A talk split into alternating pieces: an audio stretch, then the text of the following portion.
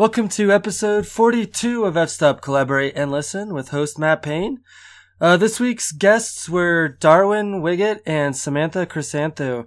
Um, it was an awesome conversation having them on the podcast. Uh, I've been really appreciating the work that they've been doing um, around uh, ethics in nature photography, and we really uh, dove quite deep into that topic.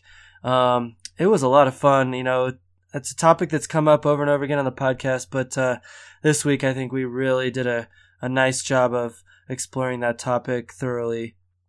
Um, we also talked about uh, their journey into nature photography, um, what it's like to print and publish uh, their magazine, which is called The League. Um, sorry, I've got a cold, so my voice sounds funny. Um, we talked about uh, capturing images ethically and uh, creating images that start con- conversations. And we also talked about um, teaching others how to follow their own creative path. Um, just a reminder, uh, please, please, please consider supporting the podcast on Patreon. I know I say it every week, but uh, it really does help uh, keep the keep the flames going here for the podcast. Um, I've got a special collaboration going with Darwin and Samantha for their magazine, The League. Um, we've partnered so that uh, anyone who contributes $50 on Patreon for the podcast also gets a free $50 subscription to The League uh, magazine, which w- you can learn a lot more about in this podcast episode. Um, that's about it this week. Um, please feel free to reach out to me on social media, Matt Payne Photography and Matt Payne Photo. Um, Twitter, Instagram, Facebook, all that fun stuff. We also have a, a Reddit subreddit and a Facebook group, and I'll put links to those in the liner notes. Uh, thanks so much for listening. Hope you enjoy this episode.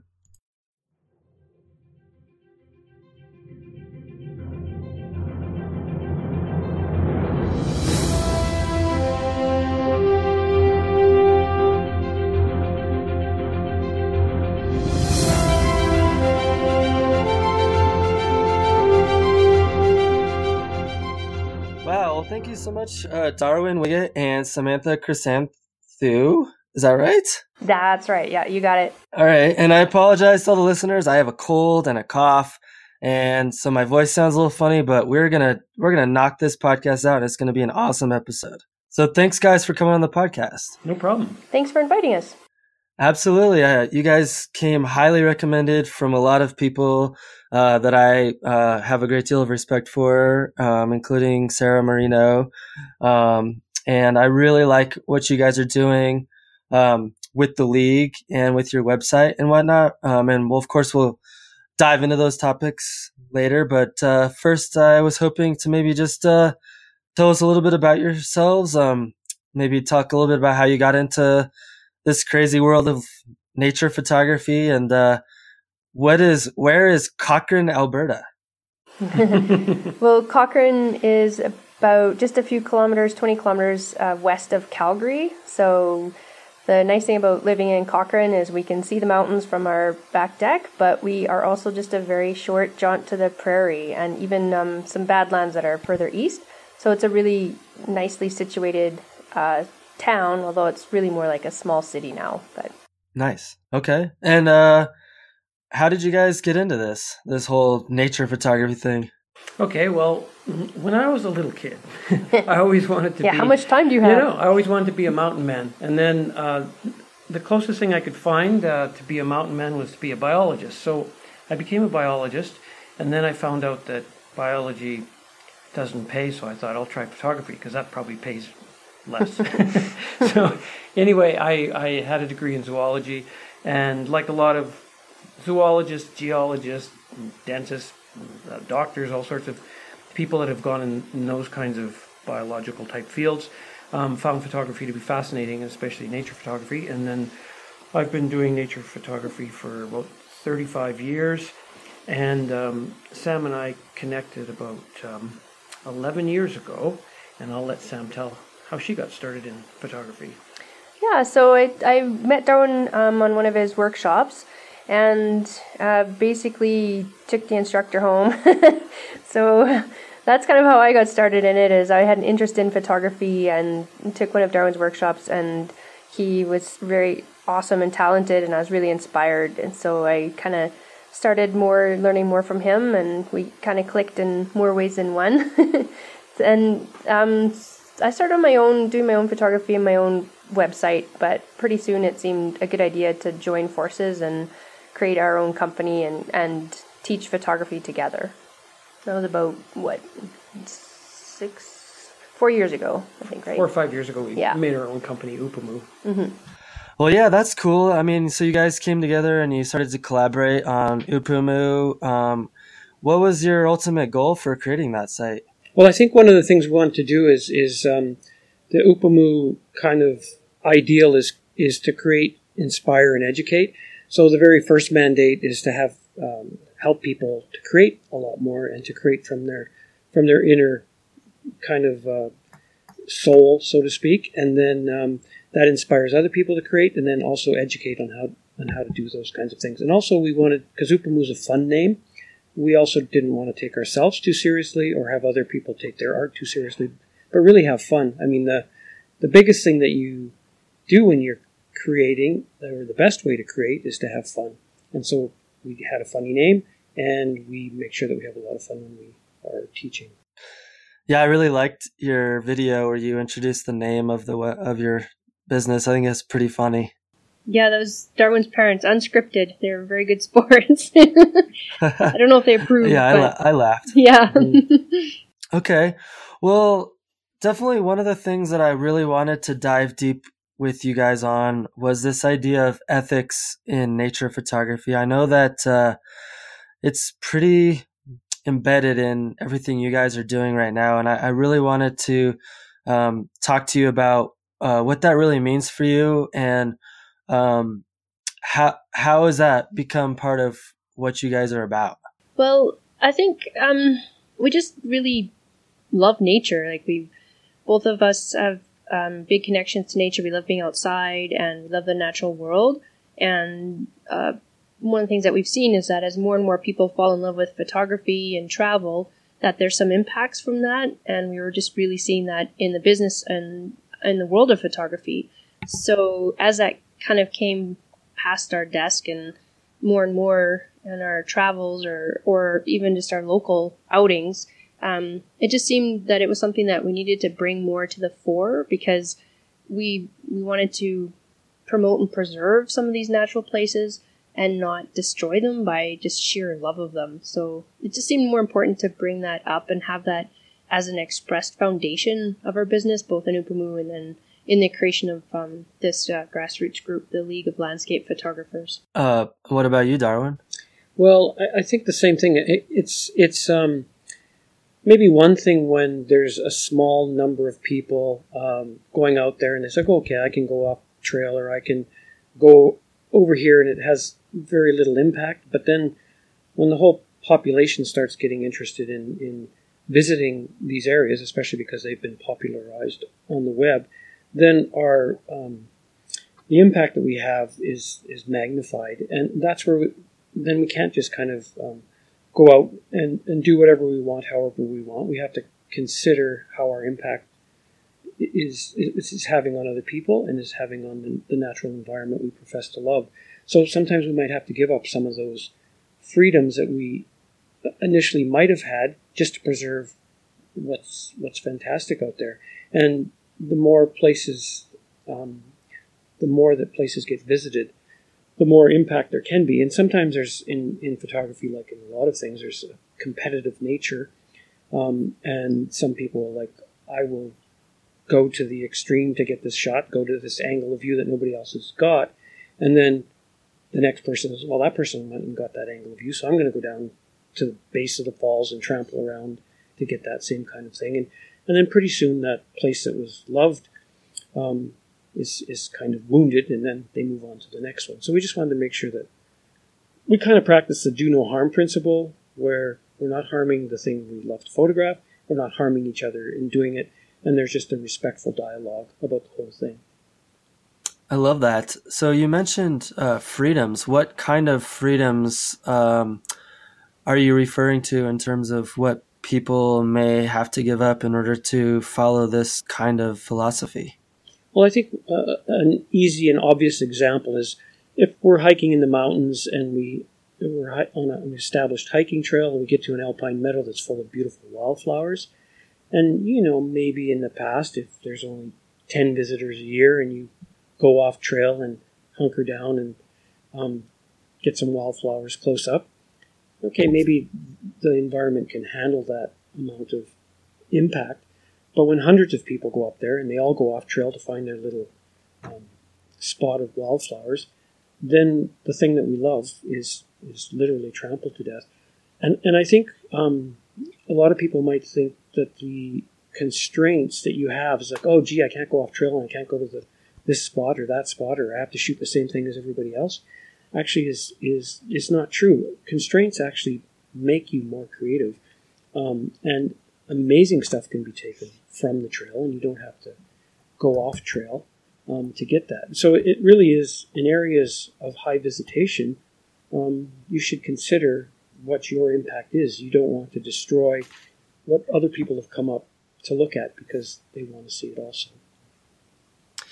Yeah, I, I totally agree. It's um, I've seen a lot of areas, especially you know I used to live in Oregon and Columbia River Gorge. I used to see like different places just get totally trampled because of just foot traffic. And it wasn't all photographers.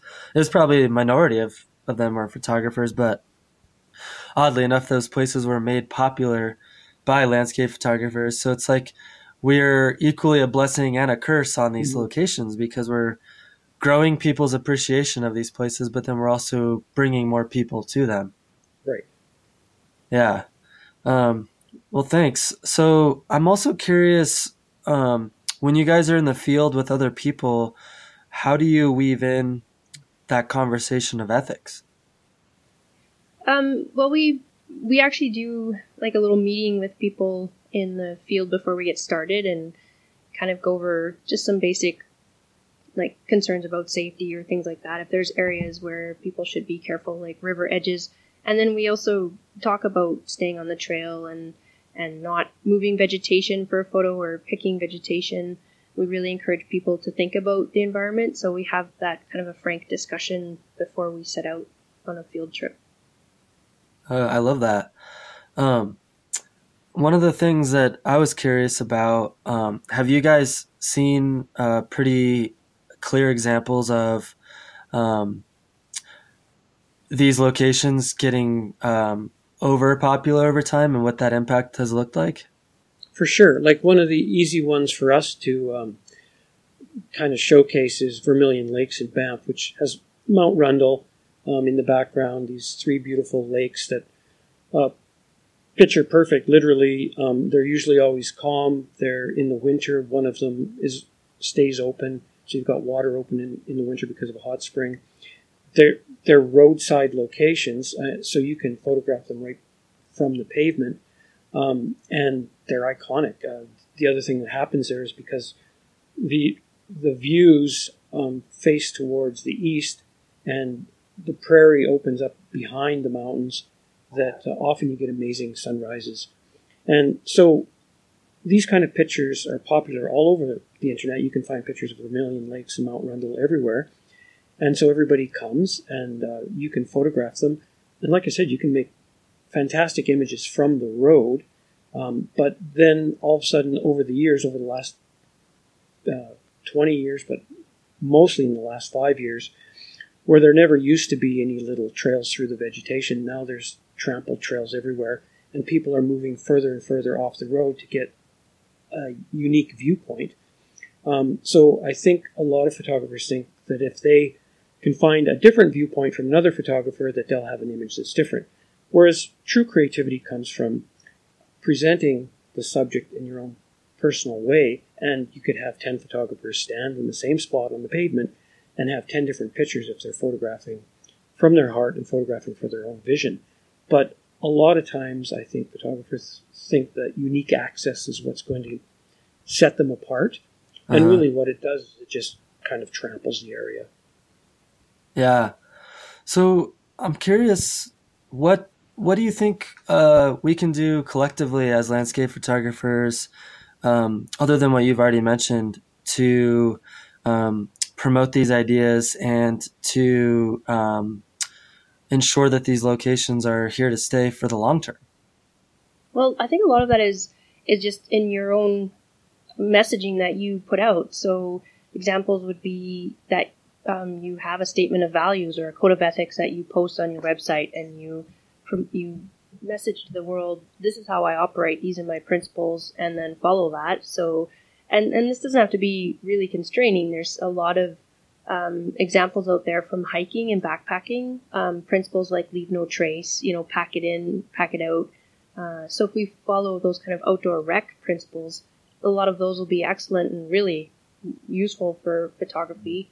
Um, so message that, put it on your social media, talk about that um, when you, if you do any teaching or educational events, encourage people to think about and follow those kinds of principles, and even you know ask your participants to abide by those if they want to come on your, uh, you know, your workshops or your outings. And I think also, um, uh, like you had a, a post on your um, blog about how we present our work to the world. So if you're doing things, um, adding composites, or if you're representing something as true or real, and it's not, like you know, that's a that's an ethical um, issue I think to raise too. Is how what's your approach, what's your values, what are you all about, and then putting that out there in the world and, and sharing that with people and encouraging them to think about what their values are and what how would they um, work like approach photography in the field what would they do differently what would they do the same so yeah. we're, like we're kind of more about dialogue. Like we don't want to be prescriptive about it, but we sure. do want people to think about it. Yeah, and the other thing that happens if you look at a lot of um, photo photographs and, and photographers, often there's a message of, "I hung off this cliff. I battled the elements. I, I, you know, slept in my tent for so many days, and I, I suffered. I suffered. I suffered for my art. And you have to to go out and and conquer nature." um, versus you know kind of be with nature. It's it's that hunter mentality, and it seems like there's kind of a one-upmanship often uh, about who can go the furthest and do the most extreme kind of thing. Doesn't necessarily translate into better pictures. It just makes for stories that sell online a little bit better. I can attest to that since most of my photos are from like stupid mountain climbs and stuff like that. Like they don't sell well. That's funny. Um, well, I love that. Um, I'm glad you brought up the uh, the idea of how you present your work as an ethical. Um, I, I, don't want to say. I guess an ethical consideration is, I guess, the best way to put it. But uh, it's it's something that's really troubled me more and more over the last few weeks. Um, and uh, with this recent lunar eclipse, it really just set me on fire when I start started to see more and more people just doing ridiculous stuff in post processing to present images that are completely impossible.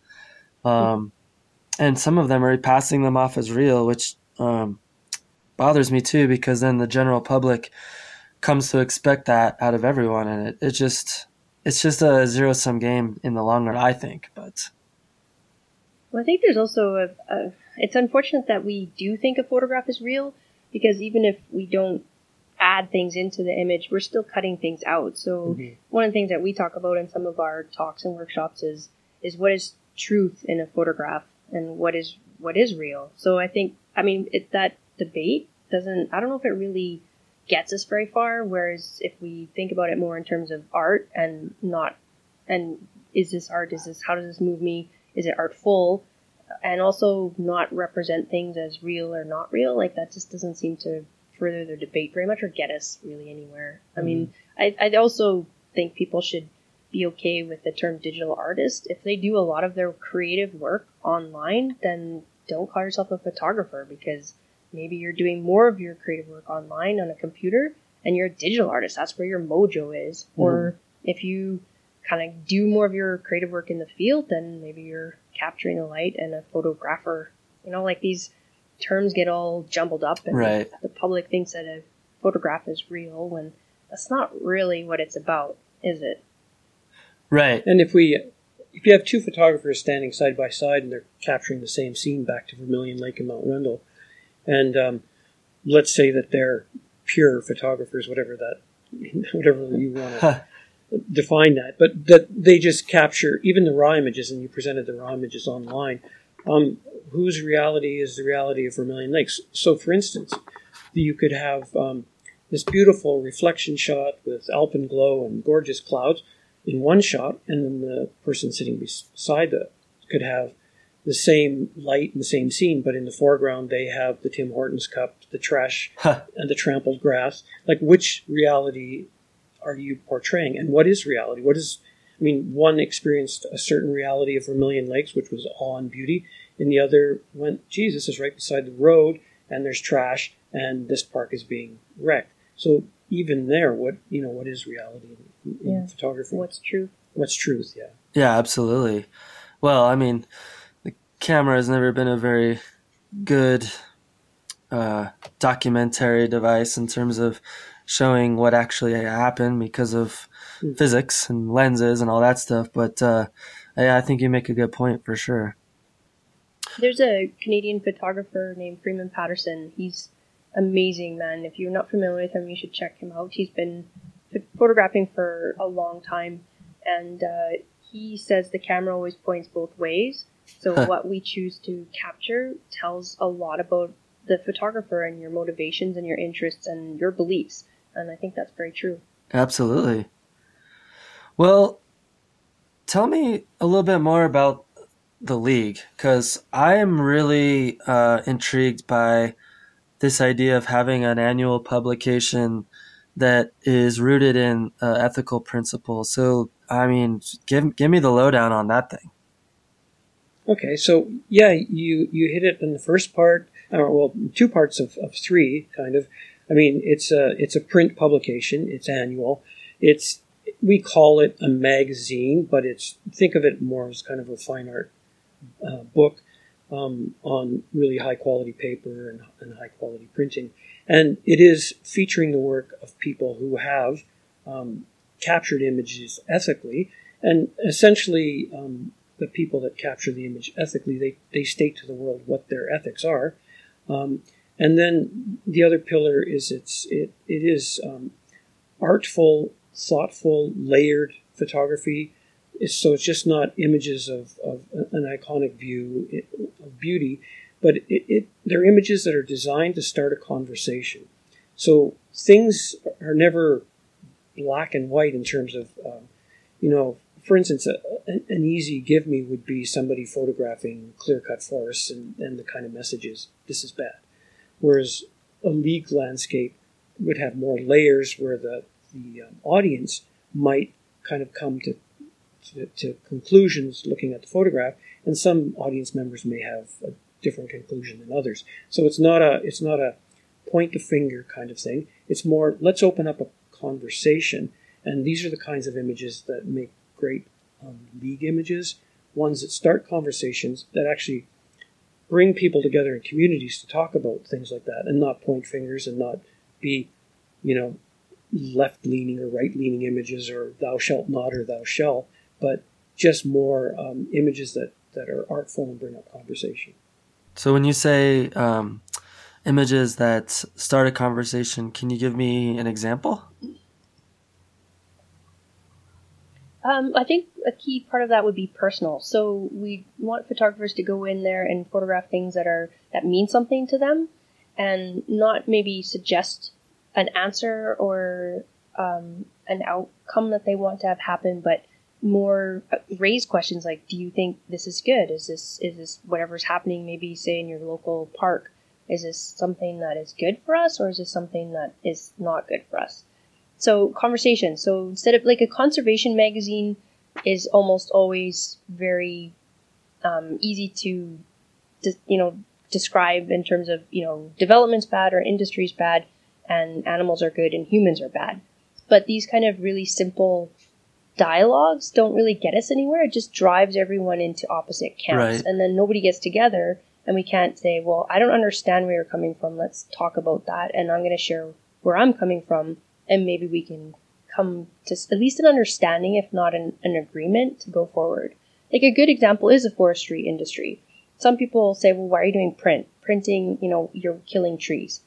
And the irony is that with all of our online work and production of phones and computers and tablets and laptops that we're using so much energy Yeah. and creating so much junk that print a managed forest is a, like a more ethical outlet for photography ironically now than having like billions of hours of like electricity used to share your photos online so the thing is part of it's just information education. There's a lot of misinformation out there and it, it's like such a mess. You try and do the right thing and then you're like oh great this was super bad. I just killed some algae in antarctica or something. You know like it's hard you feel like you make a misstep all the time and we don't have answers but we just want to have a forum where photographers who are concerned about these things can make art and raise questions and and say what about this? I like it.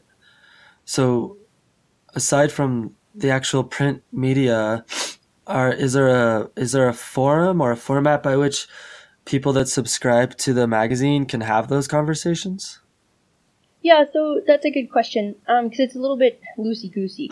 so we didn't. We thought about starting a nonprofit, but like everyone's busy, so we thought, who could we ask of our friends? And you know, as soon as they saw us coming, they were like turning around and running the other way. So we thought, okay, everyone's super busy. We need to make this easy, and we don't have the answers, and we want to make it prescriptive and meaningful for the people who get involved. So essentially, the group, the League of Landscape Photographers, of whose work we mostly publish in the League magazine, is just a grassroots group. So essentially, we have a website and photographers who read the. There's a very detailed code of ethics there, which is a guideline, and then photographers read that and they think about what matters to me, and then they either post their own code on their website or social media site, or something as simple as a statement of values, and and that's it. You can put the league logo on your website, and you're a member. So it's just very loosely organized, grassroots, self-policing. Um, it's really more to be a movement um, to progress than it is to be prescriptive and cliquey and closed door. Uh-huh. So it's very it's very loose ended that way. And there's no thing. We don't have things like membership No. fees. It's not a. It's There's not no a. It's not. It's not a raise um, money that way. It's like it just.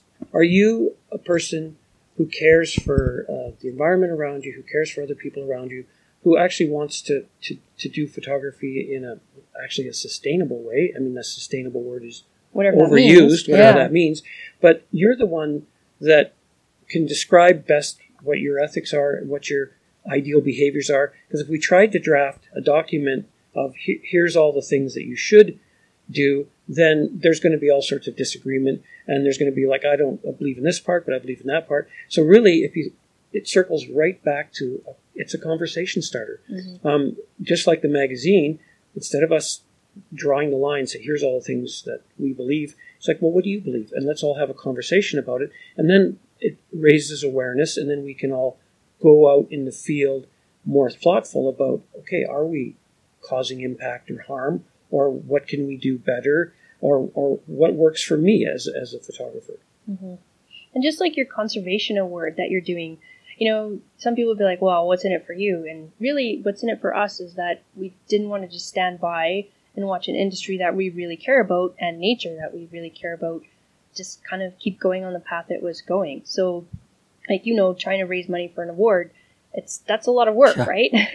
it's you do it because you kind of believe in something and it matters to you, and you just want to do those small things that add up to big changes and sometimes it's just a little thing that you can do by posting a statement of values and following it and yet we believe photographers are really uniquely placed mm-hmm. because of the power we have with our cameras and our ability to capture the world and show people the way we see it that like we're really uniquely placed to take up arms kind of in a way and say you know what? We can with our cameras we can go out there and, and be leaders in in how the world can look. And here's places that are near me that are important to me.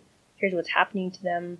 And kind of tell these visual stories to people and be like put- sort of yeah leaders i guess in the field. Like creatives, creatives can um, Yeah. cause change, and so the change isn't going to come from the top down, as we know. Cre- Change is going to come from the, the bottom up, and so often the best things that have ever happened in the world have come from creative people, from art- artists, and one of the things society seems to be going towards is is we're not really rewarding artists, or we're, or we're rewarding people, you know, um, working and spending more time working and spending more time on devices and, and less time creating and, and, and thinking about things and helping to change the world.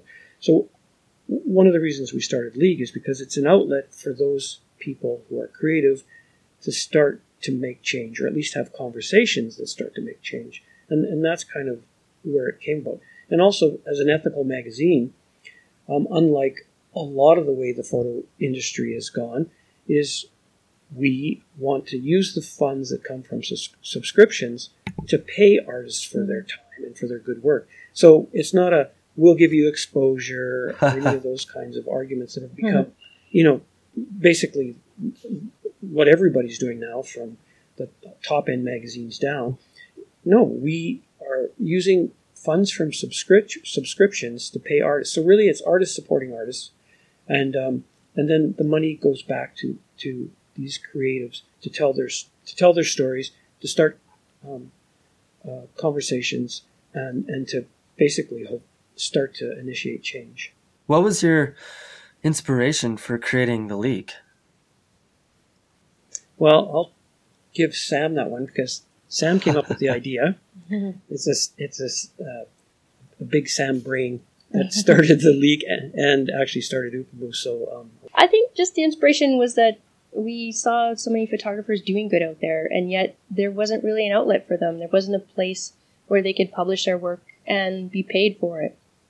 So we thought, well, that's got to change. I mean, ourselves as well. If we do our, our photography and we want to publish it somewhere, there's some limited places. There's a there's a great magazine in Canada called Outdoor Photography Uh-huh. Canada. It showcases Canadian talent, and we're not competing with that because we're doing more like it's not um, traditional landscape photography that we're concerned about. or how with, to or Right. how to, yeah. So, but like he pays, but I don't like I don't know too many people who too many magazines. yeah do. pay anymore, and and the ones that did, some of them vanished. So it's kind of a weird world to live in because ironically, niche publications by self-starting entrepreneurs and people who care um, about what they see going around them, those are actually doing well. Like there's a resurgence of print for niche publications, whereas general mainstream media are sometimes struggling.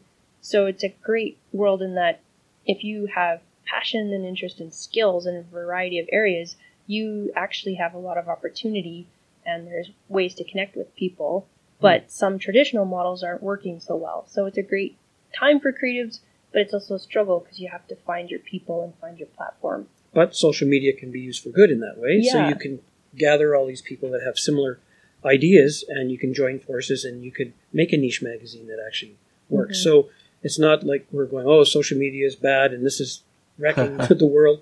It, it, everything, everything's got good and, and things to be careful about. And, and there's social media for good as well. So I'm I'm curious about um, we've covered kind of the conservation thing. We've covered like how you present your work, but I'm wondering what other ethical considerations have been brought up through um, through your guys's thinking and and the magazine and stuff like that in in relation to uh, nature photography.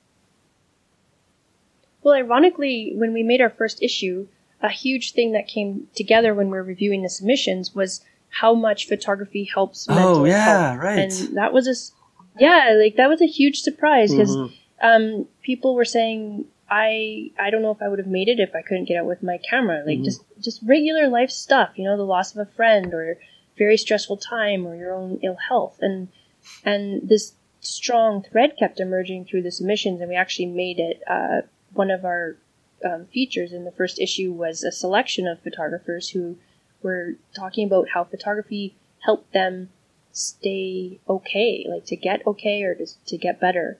So that was amazing, and and that is another thing that just keeps coming through uh, stronger and stronger. So building community, getting together, um, doing creative things together, and just healing through creativity is an amazing thing that we've learned on this journey. Yeah, a lot of we hear from a lot of people that um, you, you know it's there's the online communities and the, there's the sharing stuff, but really what happens is is people make their best connections in person, and the whole reason why nature photography is exciting and appealing is because people really they might say I love nature, but what's really happening is they're reconnecting with themselves because of Uh-huh. nature. So when they get out in the outdoors, I mean, it's like there's this big sigh, and and and they're like, oh, I feel I feel at one. I'm um, I'm I've reconnected with myself uh, because everybody's so busy and everybody's so connected otherwise that they're having uh, more sh- shallow connections. But the ones where you you know you meet your buddies and you go out and shooting together, or you just go out on, on your own and you're you're awed by what you see in, in, in nature, then you connect with yourself. So that's where the healing um, is coming from for And- a lot of photographers. And there's also evidence though that being in nature outside is healthy for us that we that we actually crave it and that we're disconnected from nature so connecting with yourself but there's something else that goes on when we are in nature and outside in nature that i think we've forgotten actually by being indoors so much and plugged in so Yeah. much Um, it's funny while you were talking, I was struck by this idea in my own mind. Um, I, I often find that there's, um, and maybe it's just me, but uh, that there's tension between different ethical principles as they relate to landscape photography. Photography, for example, like, um, like I was kind of talking about in my blog post, you know, just create art, do whatever you want to create art. Um, but if if you have no considerations on the impact of what that has on other people or the landscape or whatever, then it becomes in direct competition with another ethical tenet. So I, it's really hard for me um, to hold all of those things in the same space. Have you guys found that same challenge, or Well, I don't think so because we're very community minded. Ever since we started oopoomoo, it was really about working with other people and less about promoting ourselves and our own brand. But I also think there's like I think you raised the the specter of the the artist, so the selfish artist. That if you it, the only way to succeed is by putting your work first and ignoring community, and I think that's just a construct. Um, you you know, I I do my art, it makes me feel good, but you aren't alone in a vacuum. You exist in a society, and yet we kind of allow our crazy creative types to get away with that because they're so talented and unstable, or they're so powerful or amazing. When really society should say, well, you know what, is your art that valuable that you have these special privileges or you know access or something like that? And I don't think so, but we have that running through our culture that we're kind of hands off on geniuses or so-called self-called geniuses, Yeah. and I don't think we should. right, Be. right? I can think of lots of um, famous landscape photographers that have gotten lots and lots of heat over the years for their creativity and things that they do in post and things like that. And so I don't. I think people do a pretty good job of of aiming criticism their way, but uh, I, I rarely see them backing down in any way, um, which is interesting. Well, sometimes maybe we just don't have a. We still value that, right? Like they're still surviving or making money. I mean, I'm, I'm not Sure. depends on the person. I don't know exactly who you have in, have in mind, but I was even thinking of just the family. So Mhm. we, like a Mhm. family, will make a lot of sacrifices so that an artist can succeed. And is that justified? You know, like is that is that okay? Is is their art so important that other relationships suffer? And that's a question that I think society has to answer in general, and the family Mhm. itself as well. Well, and amongst my colleagues, because I'm now a little longer in the tooth, and um, or I, and also have long teeth, by the way. but um, but uh, I mean, I've been in nature photography a long time, and and again, as a younger as a younger man, you kind of the, the trophy go out, and, and there's a whole bunch of competitive stuff with the other people, and then and then you see a lot of the colleagues that I've had, and, and myself included, kind of burn through relationships, and um, because you put your art first, you put your passion first, and, and society rewards people that are like, I'm so passionate that I've my whole life is just this, and Right. be damned everything else. And then as you get a little bit older, you're like, well, was it all worth it? And what did I lose in the end?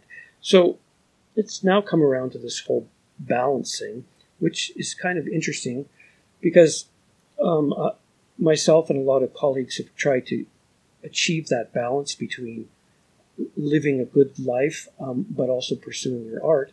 And um, Freeman Patterson's really great to, to point back to your subconscious because my compositions for years have always been about balance, or perfectly balanced compositions. And I think it's just because my internal subconscious is trying to figure out a way to balance my life.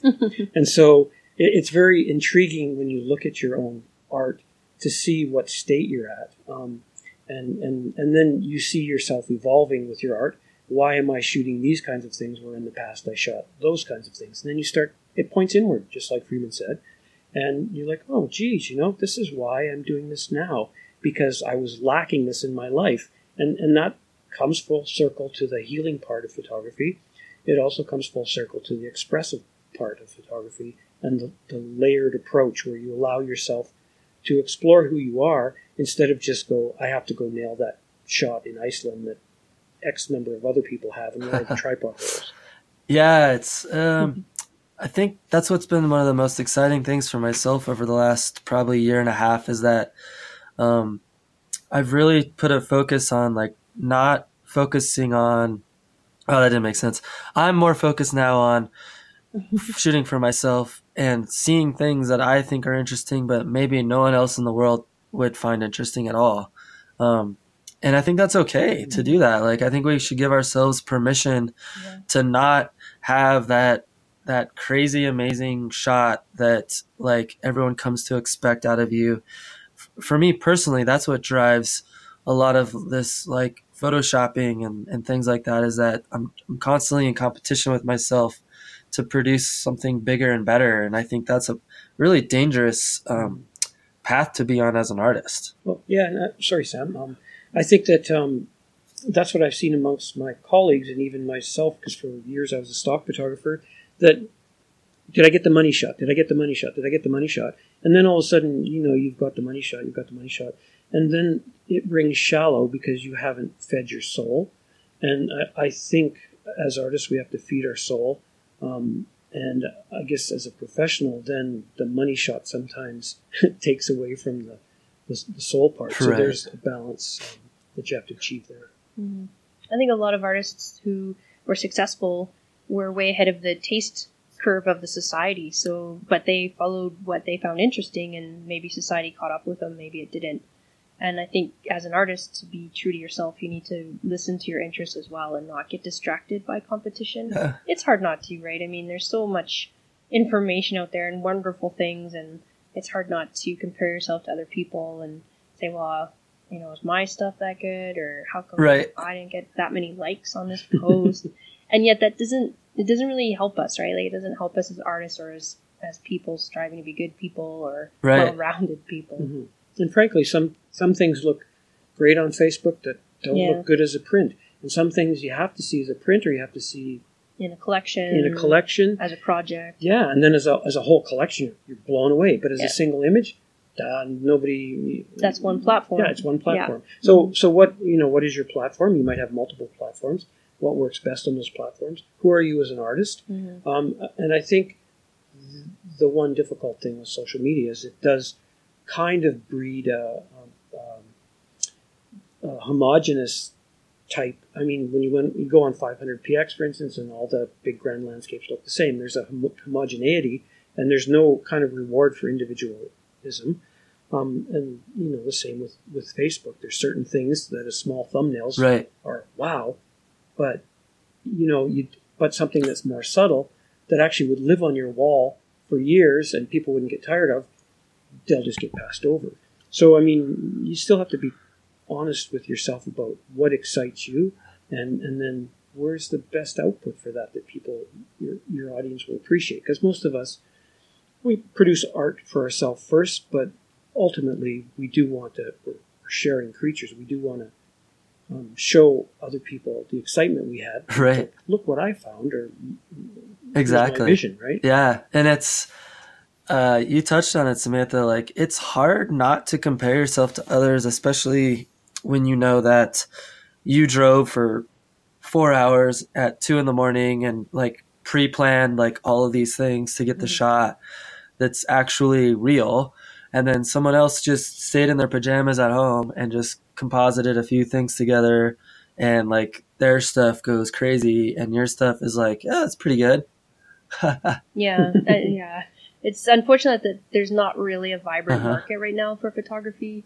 it does well in certain streams, um, like the ones you described, but some like print has fallen Sure. off the wayside a little bit. Printing. I mean, I think there's a resurgence going on now with printing, but it's there. There's not as many um, places to share and show your work, which you know, full circle. That's kind of why we were like, well, what can we do about that? Mhm. And we thought, well, let's make a print magazine and offer up another platform. I mean, that really is kind of the the root of the pain for us and a lot of photographers was just we need to broaden the markets and just have more forum for places where ethics matter, Yeah. um, art matters. Mhm. And you know that whole um, stripping things in, stripping in your skies that you weren't there. And uh, for us, uh, and this is a personal thing, our, our ethics would dictate that we would tell people it's a composite and, and not Or call it digital art. call it digital art, but not represent it as real. And I think that's where a big frustration comes from people that actually capture things in the field. Mhm. Um, It's realistically, it, it's a hard pill to kind of put up with when people for are sure. are saying, "Oh no, this is real." You know, I actually did see that mermaid on the back of the grizzly bear. Right. There was a unicorn right there. Trust me. Yeah, yeah. I saw one in your photo. yeah. Did you like that? Yeah, I did. I thought that was good. Very um, cute. so, based on the uh, name of the podcast, F Stop Collaborate and Listen, what advice do you have for um, other nature photographers? Well, I think the I think the biggest thing is, and the thing that Sam and I always teach when we're teaching creativity or we're doing mentorships is is just honor yourself and shoot from your shoot from your heart. Don't try to be somebody else because first of all, you're you're unique, and the world needs to know um, who you are because there's nobody else like you. Um, and and if you shoot from your heart and and express what's happening inside of you, you're going to create stuff that nobody else will create. Doesn't matter if you're standing at the same location.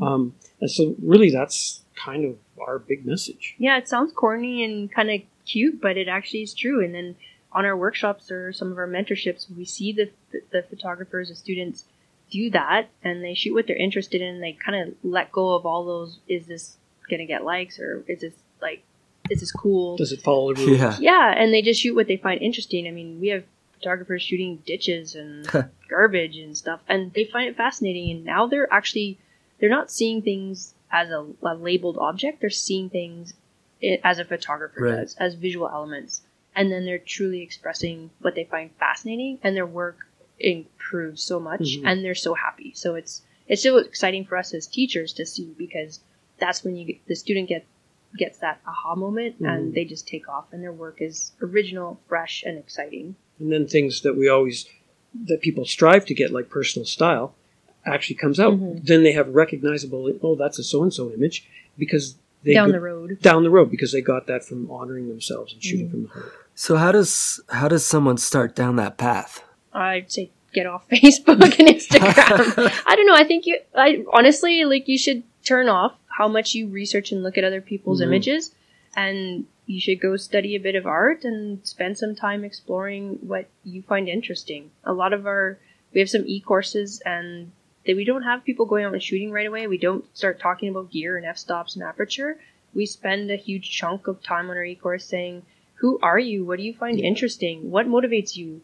like what do you even shoot when you shoot like do you like long lens stuff or short lens like what who are you as a photographer and we think people would be kind of knowledgeable but they're always delightfully surprised at how much they didn't know about their interests and motivations but when Mhm. that becomes more conscious then they have an anchor point to work from to pursue but if you don't know much about yourself then you're just like swaying around in the current of whatever is popular at the time oh night photography is popular i'll try that even though maybe you don't want to be outside at nighttime freezing. You know, it's it's not for everyone. But if you have a little bit of an inkling of what your passions are, your your why, your big why, why are you out there? Why are you photographing this? Why are you drawn to this? Then you start to follow your own path. You start to put one foot in front of the other on the path you're meant to be on as an artist. Yeah, and we also take away distractions um, like location. So in Yeah. the past, in the past, we used to go to you know the Canadian Rockies or go to Iceland or do whatever Beautiful, iconic places Yeah. visiting. because those are the Mhm. kind of places that sell, right? And but now we're encouraging people, especially on online mentorships. They're shooting in their literally in their Yeah. backyard. They're shooting in their house. They're shooting things that they would just pass over because everybody thinks that they can only get great pictures if they go to some iconic location. Where the opposite is true, you get good locations by knowing yourself, your true motivations, being able to create amazing stuff at home, and then when you go to an iconic location. So we're never saying don't go to an iconic Mhm. location. We're just saying then when you go, you would ex- you experience it as yourself and as a creative individual, and not like oh I've researched and found the best location. I found when the moon's going to come over here. I'm going to create all these kinds of things, and then there's 15, 20 other photographers Right. doing the same thing. Really, you have to experience a place for yourself. So that means often turning off your device. Um, we never, when we go to a location, we don't research in, in, um, anymore. We just experience it and let it kind of infiltrate our souls, and then respond to that. I like it. Or not if I don't like it. Or yeah, and Sam does that often. Is yeah, if she doesn't like it, yeah, Yeah, if you don't feel the mojo, then it's like, well, let's go back to the hotel and have a beer. don't force it. Yeah, Yeah, no, Yeah. I've had a lot of occasions where I've been like, I just don't feel it, and I just don't shoot anything. Mhm. Yeah, Yeah. and that's okay. And I mean, the honor it. nice thing is if you're outside, Yeah. then you're you're You're not losing. Exactly. yeah, you're in a beautiful place. You're just outdoors and it's wonderful, and you can hear the birds or the insects or the Mhm. ocean or you know the wind in the grass. It's always a gift to be out there. Or I just have a snack and have a nap in the Ha. field. It's awesome. I, I like Samantha's idea of getting a beer. yeah. Okay. well, that's one thing we don't do as well. When we are out shooting, we shoot in the field and then we come back and we actually don't go and Uh-huh. edit and creep over our Mhm. stuff. We actually put it away and Mhm. take a creative break. And I think we need to do more of that. Like that's a good thing to have new photographers do is like just put it away for a little while and let it Mhm. sit in Yeah. your mind. And yeah, Well, there's this myth in photography, especially lately, that you have to, you know, shoot for 72 hours straight without sleep and be this crazy, this crazy man or woman that just never gives up. Whereas you could really, you get creative Oh, burnout. for sure. you get after about two hours, after about two hours of really intense shooting, and you're in the zone. Mhm. You need to have a recharge, and then maybe you can go back in a couple of hours and do some more stuff. But it's been shown over and over again in studies that three hours max, but usually about 90 minutes. 90 minutes is you can zone in, you can be creative, you can do great stuff. And, and, and this kind of myth of going for 12 hours straight without. We used to do workshops and we'd have people go from sunrise to sunset. And man, they couldn't Right. create anything after the. Neither could we. Neither could we. And we all just wanted to go have a beer and recharge and then go back out. But there is this thing that no, we ha- we're here and we spent money to get here and we have to go like crazy people. so, and that wasn't great for um. Yeah, I know it's funny. I was on a like a five day trip this past fall to shoot fall colors, and uh like by the end of like the fourth day, I was like, I think I'm good. Like, I I just like my brain is done. yeah, Yeah. it's full. Yeah. You know. Have you ever gone through a gallery or a museum and after a while you're just passing Oh your eyes yeah, ex- over yeah. all this expensive, amazing art and you're like, oh, so Too much. yeah, I'm full up to here. It's the same with photography. I agree.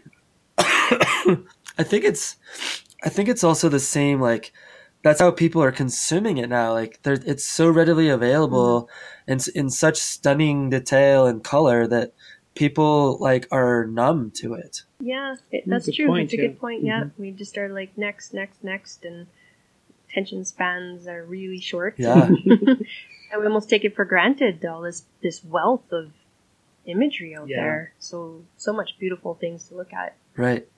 It's like a, what is that? The comedy of riches or whatever. Like, Mhm. yeah. Well, so how can people learn more about um, you guys and also about uh, the League magazine? Okay, so I mean, to learn more about us, you just have to go to oopoomoo.com. That's O O P O O M O dot com. Lots of O's. And if you really want to learn about us, watch the video. Watch the on video the and about then page. yeah, and then see if you want to go any further. yeah, it's Yeah, check like, that out oh, And of course, I don't know. yeah, maybe not. Those guys are goobers. Yeah. Yeah. So you know, we don't take ourselves too seriously, but we really like to um, help people be more creative. So we're not offering destination photography. We're our destination photography is the inner photographer. We're helping people find out more about themselves and who they are as creatives. So we have a men- mentorship um, programs. We have a field mentorship, um, uh, and we have something called Resolve, which is a, a, a week on learning how discovering who you are. E-course online. An e-course Yeah. online, Awesome. yeah. So people don't have to physically come to us, and we've made them a bit more affordable. Um, we have lots of free articles. We have ebooks on creativity. We actually do have destination ebooks on the Canadian Rockies um, because we spend so much time there.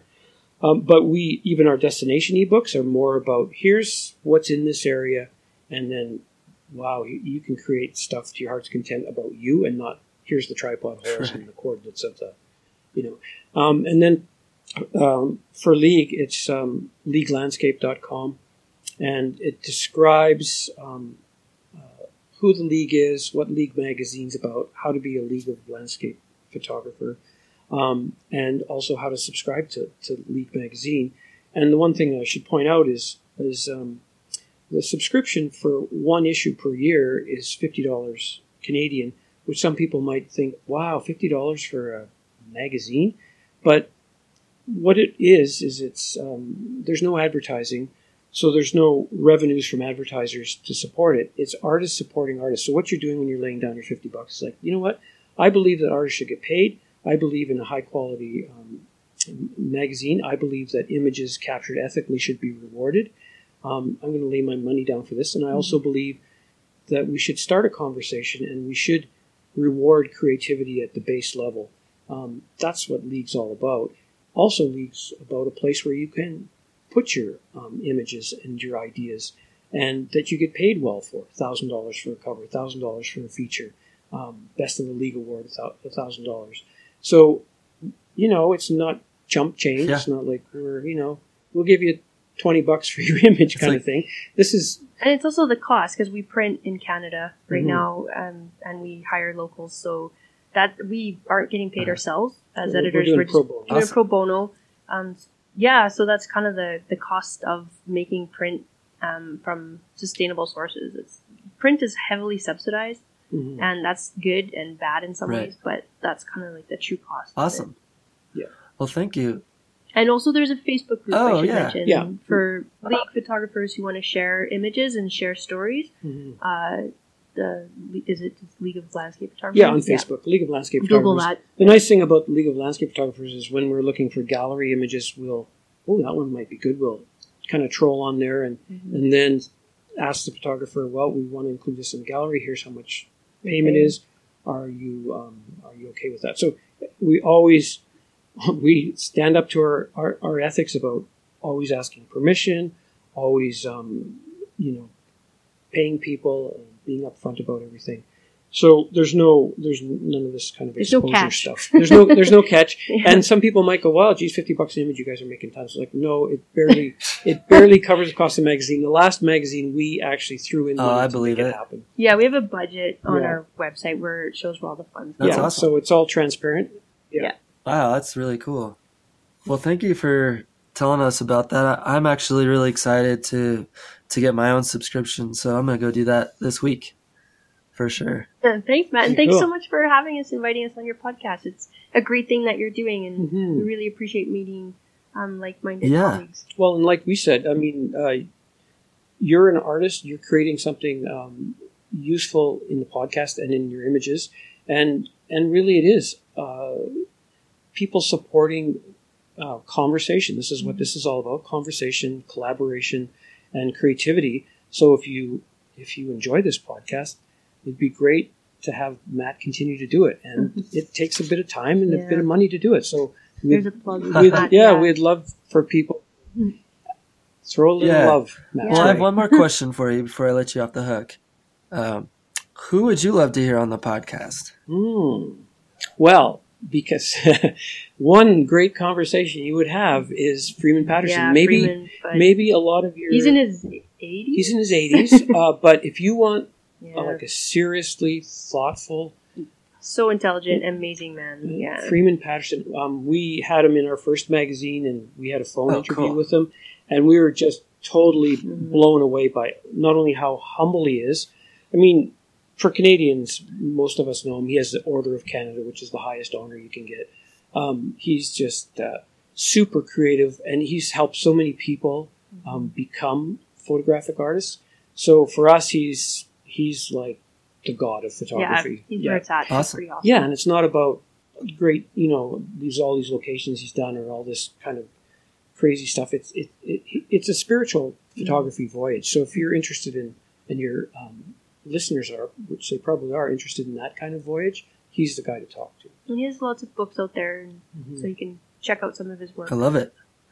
Well, once again, thanks so much for coming on the podcast and taking time out of your busy schedule. I really appreciate it a lot. We appreciate the effort you put in. Thank you very much.